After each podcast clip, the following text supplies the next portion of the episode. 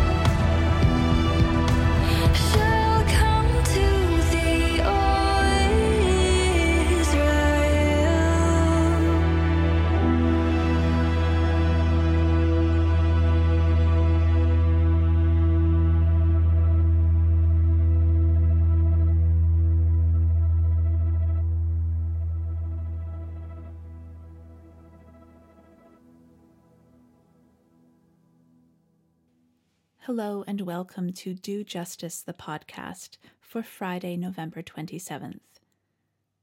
That was Emorie starting us off with O Come, O Come, Emmanuel, a bit of a traditional start to the Advent season. My name is Brienne Swan. I use she and her pronouns, and I am Minister for Social and Ecological Justice with Shining Waters Regional Council, part of the United Church of Canada. I am recording from my office in what is now known as Toronto, Ontario, which has been a site of human activity for more than 15,000 years. This land is the territory of the Huron Wendat and Petun First Nations, the Seneca, and most recently, the Mississaugas of the Credit River.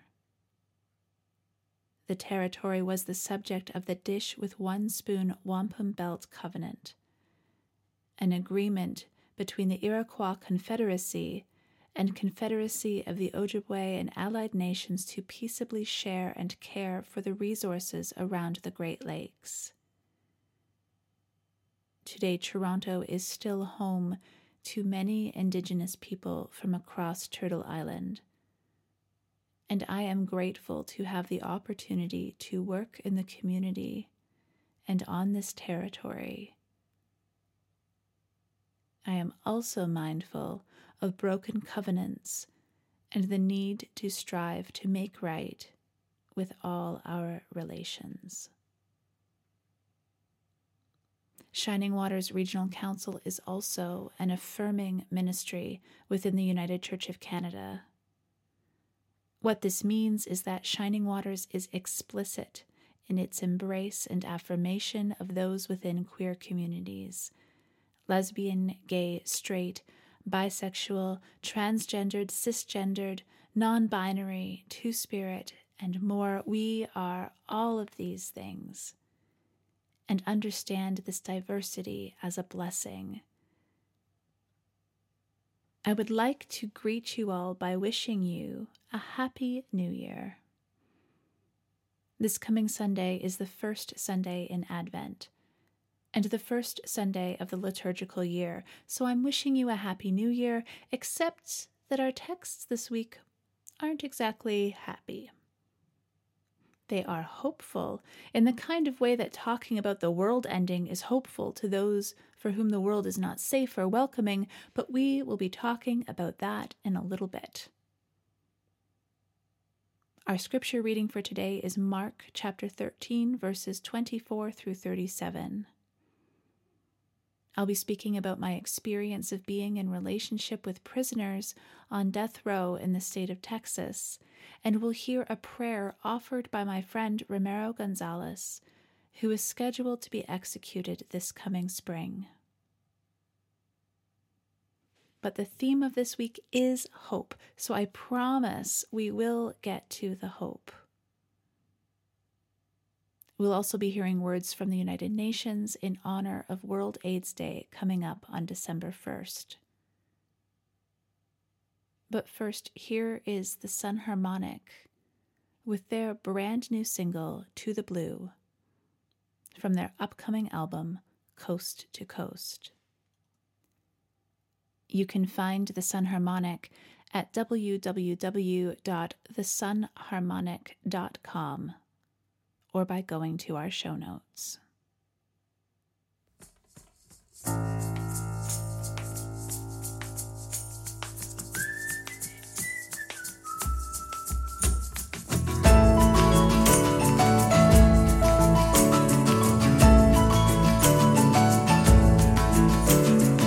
You are discovering now that our time apart will drown into all the rivers you found, draining to the blue. You are just figuring out what our time together's about. Through all the words we share, floating through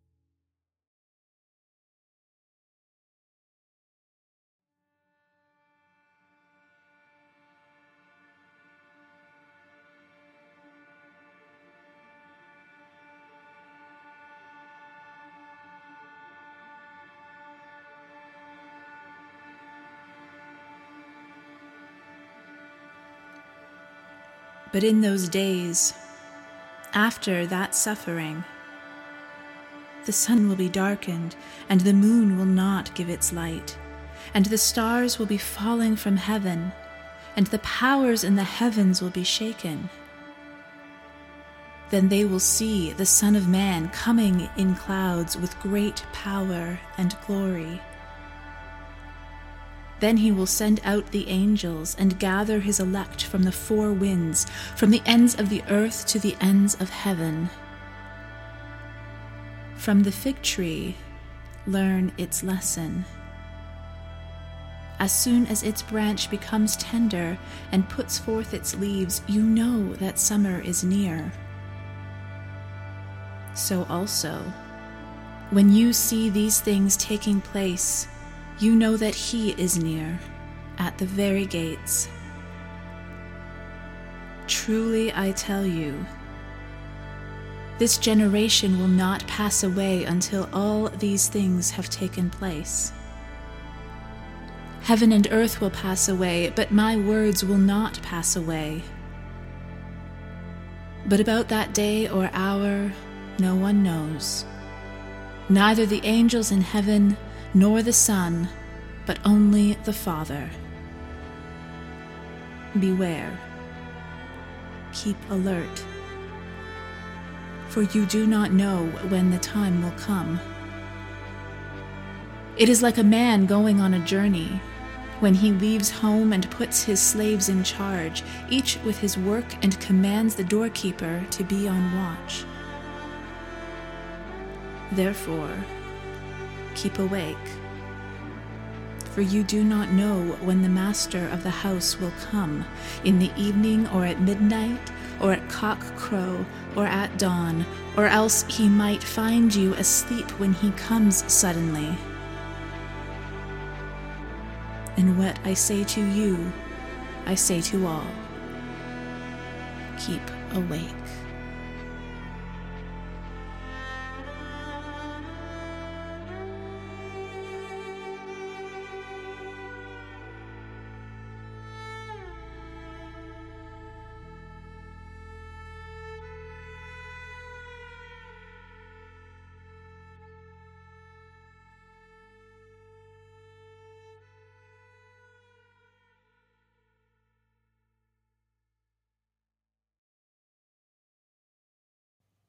So we're here at the beginning of a new liturgical year, the beginning of a period of waiting for Christmas, the beginning of getting to hang out with our buddy Mark. But this passage, this dark, prophetic, and angsty text, is actually situated towards the end of Jesus' ministry. We heard Jesus' instructions to his followers to keep awake.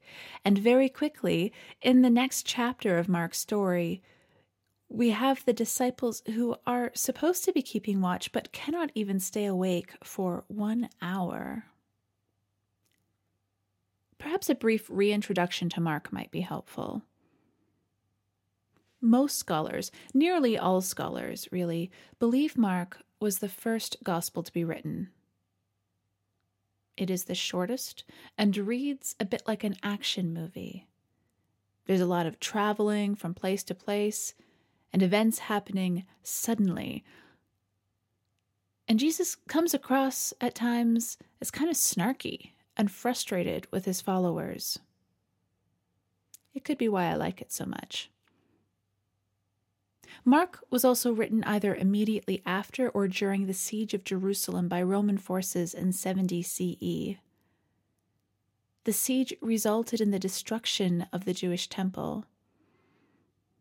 This is a really important thing to keep in mind, and I'm going to come back to it a bit later because while Mark puts the prophetic words of the world being turned upside down into Jesus' mouth, this wasn't only something that was to come.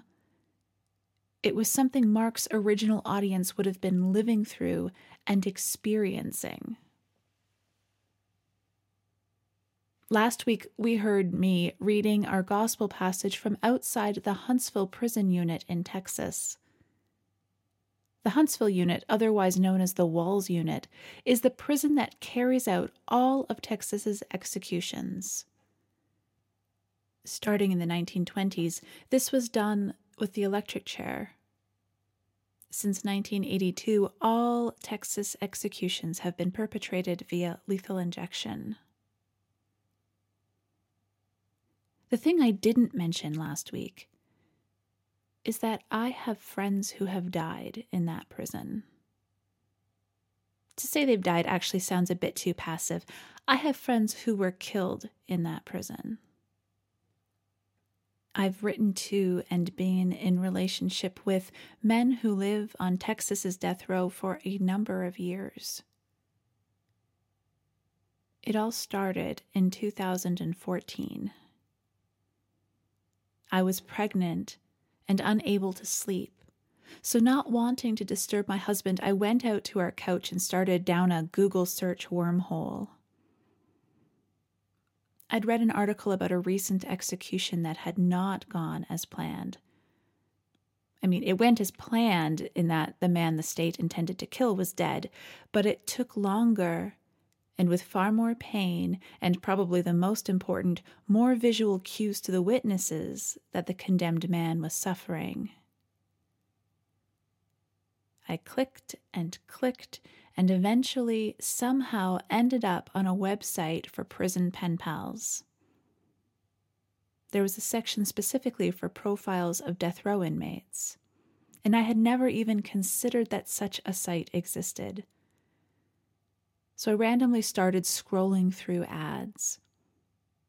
Most of them were for men looking to find romantic partners, asking specifically for women to write with them. Many of them professed their innocence and were looking for help with legal fees. I kept clicking and clicking. And then I came across the profile for Ramiro Gonzales. I was struck by his profile picture, a warm and kind smile despite the tear and Playboy tattoos on his face. He looked really, really young. But then I realized he was exactly the same age as me. We would have been in the same grade in school.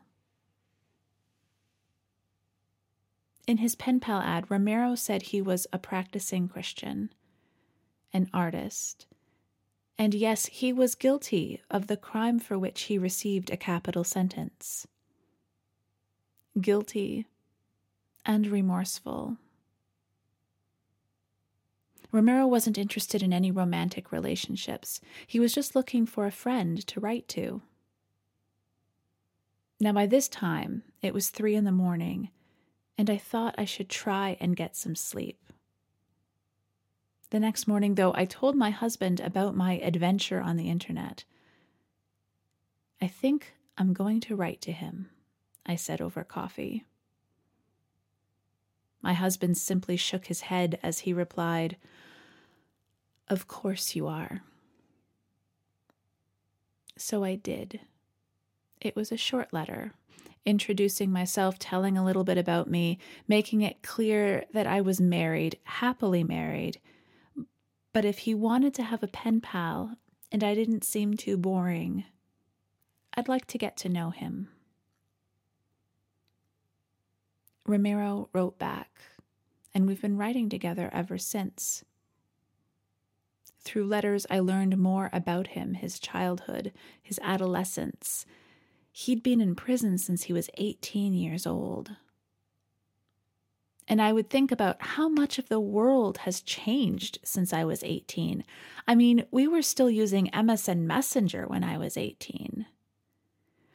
I would tell Ramiro about having video Skype calls with my parents, and that just about blew his mind. We became friends, very good friends. He calls me his sister. He laughs when I try to write in Spanish. I now know how to make moonshine from juice boxes and how to create a two way communication device with an FM radio. In 2016, 10 years after arriving on death row, Ramiro received an execution date. Soon after his court hearing, I received a letter asking if I would travel to Texas and be one of his witnesses at the execution. After talking it over with my husband, I said I would, and I booked a flight to Houston. Now, thankfully, the execution date was withdrawn, but I had everything already booked, so I decided I would still go and visit. I flew to Houston, rented a car, and drove out to Livingston, where all 209 death row inmates are housed. I went through security, the barbed wire fencing, and entered the visiting area. And as the guards went to get Ramiro, I paced around the visiting area, sort of half listening to the other inmates talking to their visitors. Kids telling their father about a basketball game they'd won. Pastors praying the Psalms from memory because they weren't allowed to bring in their Bible. Lovers sweet talking over the crackling phones that look like they came straight out of 1965. And then they brought Ramiro out, and we spoke for four hours. I met with his lawyers, visited his family, got to know some of the activists who are doing really profound and sacred work and I've returned two more times since that first meeting. I've written with some of Ramiro's friends, who then became my friends. And yes, some of them have been executed. When those executions go through, I find myself in a funk of rage and grief for a long time. There is so much to say about racism and scapegoating and all levels of injustice when it comes to the death penalty. But there are other episodes of this podcast, and we will go through all of that. But for now, we are still with Mark and Jesus and Advent and waiting and hope. Ramiro has a new execution date set for April 20th, 2021. Like Mark's original audience, Ramiro finds himself standing on a precipice of destruction, of his world ending, of his own premeditated death. But as we will hear in a few minutes, in Ramiro's own words, despite the natural and human fear he is experiencing, Ramiro also holds an immense capacity for hope. Life in prison anywhere is hard. Life on death row, even more so. Life on Texas's death row can be brutal. Solitary confinement almost all of the time. The only human touch one ever receives is putting on and taking off handcuffs. Food, which, even if it was enough, is often inedible.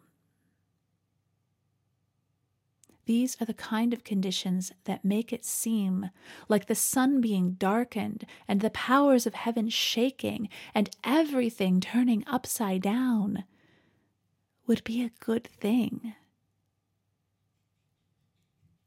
The end of the world is only something to fear if the world is working out really well for you. If it's working out really well for you, but it won't if too much changes. For the residents of Jerusalem, the world as they knew it ending, not, not just a change in leadership, but a whole upending of the way life functioned that possibility was a source of hope and comfort. For Ramiro, he sees death as a chance to be closer to God, a chance to see his friends who have already traveled to the Walls unit and did not come back. As far as Ramiro's concerned, it's going to be high fives, beer, and Jesus. And that is a source of hope. It doesn't mean his death, if this execution goes through, is right or just, but finding and choosing hope is one of the few acts of agency available to him. It is a way to meet death somewhat on his own terms.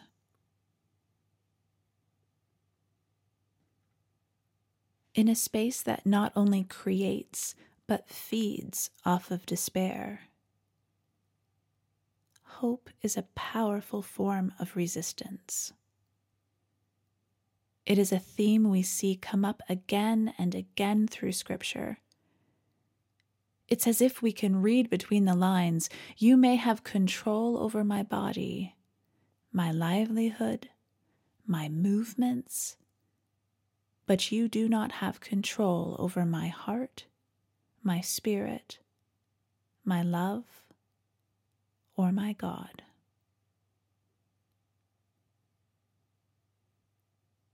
As we move through this Advent season, a time of waiting and preparation, I invite you to wonder along with me about hope in desperate times. Hope when everything seems lost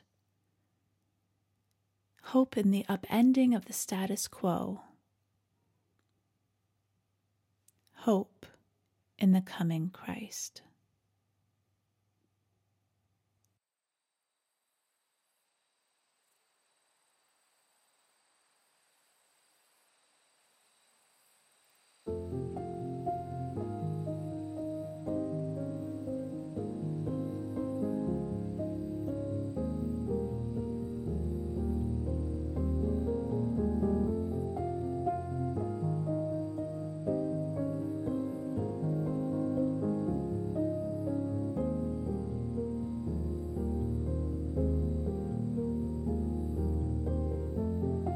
Father, I pray to you in my midnight hour, seeking your love, patience, wisdom, and presence. My walls have fallen, my spirit is exposed. I seek refuge in you, especially at this hour. Though my death be defeated, its hand is upon me. But in you, Father, there is light everlasting. O death, where is thy sting? O grave, where is thy victory? A thousand may fall at my side, and then a thousand all around me. But I will fear nothing, for you are my mighty fortress, my strong tower.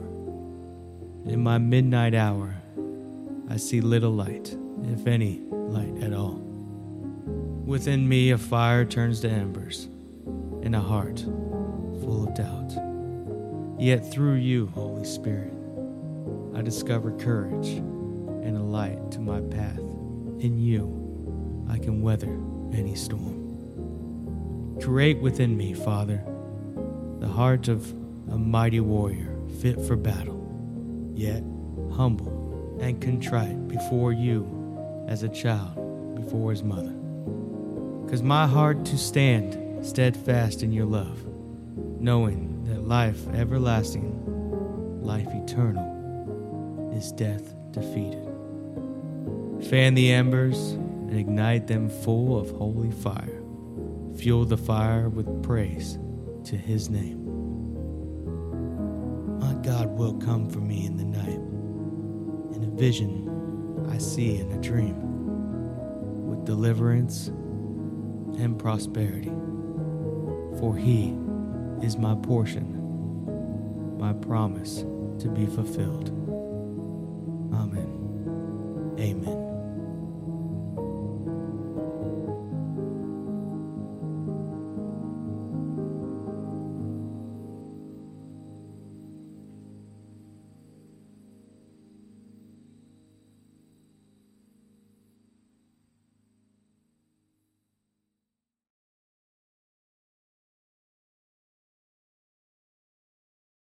Come,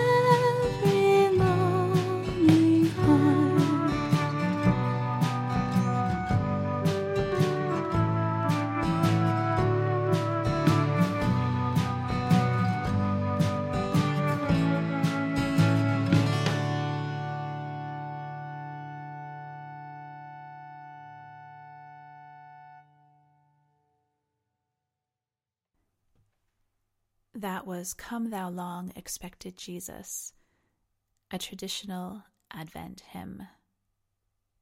And before that, we heard the words of Ramiro Gonzales narrated by Todd Catrivo. Now, here are some remarks in honor of World AIDS Day by UNAIDS Executive Director Winnie Byanyima.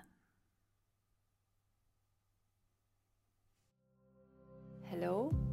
World AIDS Day 2020 will be like no other.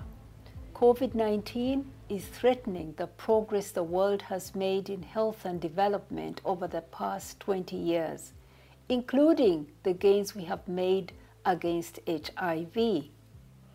Like all epidemics, COVID is widening the inequalities that already existed gender inequality, racial inequality, social and economic inequalities, we are becoming a more unequal world. But I am proud that over the past year, the HIV movement has mobilized to defend our progress, to protect people living with HIV and other vulnerable groups, and to push back the coronavirus. Whether campaigning for multi month dispensing of HIV treatment, organizing home delivery of medicines, or providing financial assistance, food, and shelter to at risk groups, HIV activists and affected communities have again shown they are the mainstay of the HIV response.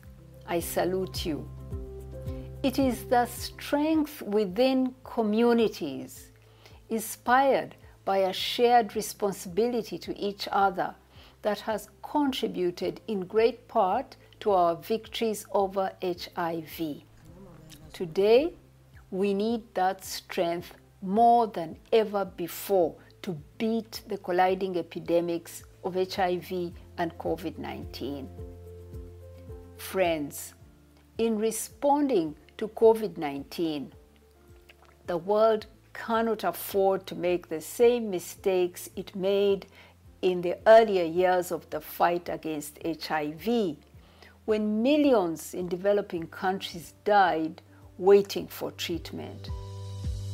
Even today, more than 12 million people are still waiting to get on HIV treatment. And 1.7 million people became infected with HIV last year. And why? Because they could not access essential services. That's why UNAIDS has been a leading advocate for a people's vaccine against the coronavirus. Global problems need global solidarity. As the first two COVID vaccine candidates have proven effective and safe, there is hope that more vaccines will follow. But there are serious threats to ensuring equitable access. So, we are calling on companies to openly share their technology and know how and to waive their intellectual property rights so that the world can produce the successful vaccines to the huge scale and speed required to protect everyone, and so that we can get our global economy back on track. Our goal of ending the AIDS epidemic was already off track before COVID 19. We must put people first to get the AIDS response back on track. We must end the social injustices that put people at risk of getting HIV.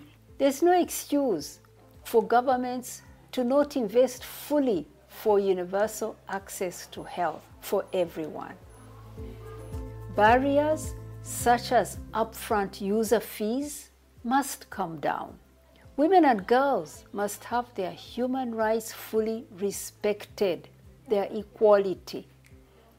The criminalization and marginalization of gay men, transgender people, sex workers, and people who use drugs must stop.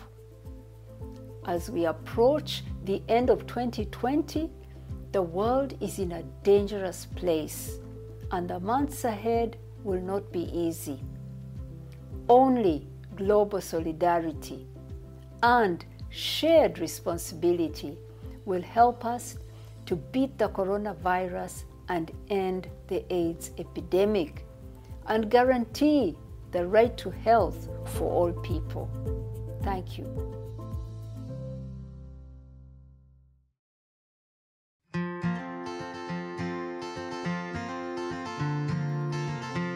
Thank you so much for listening to this week's episode.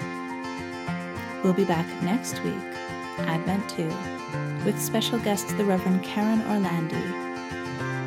We'll be discussing her outreach work with the St. Catherine's Street involved population, as well as her tenacity in advocating for safe places to poop. But for now, take care of yourselves and your neighbors, and remember that we are all neighbors. We'll see you next week.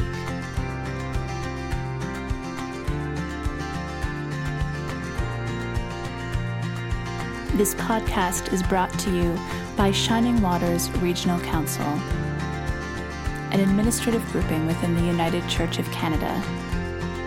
You can find us online at www.shiningwatersregionalcouncil.ca.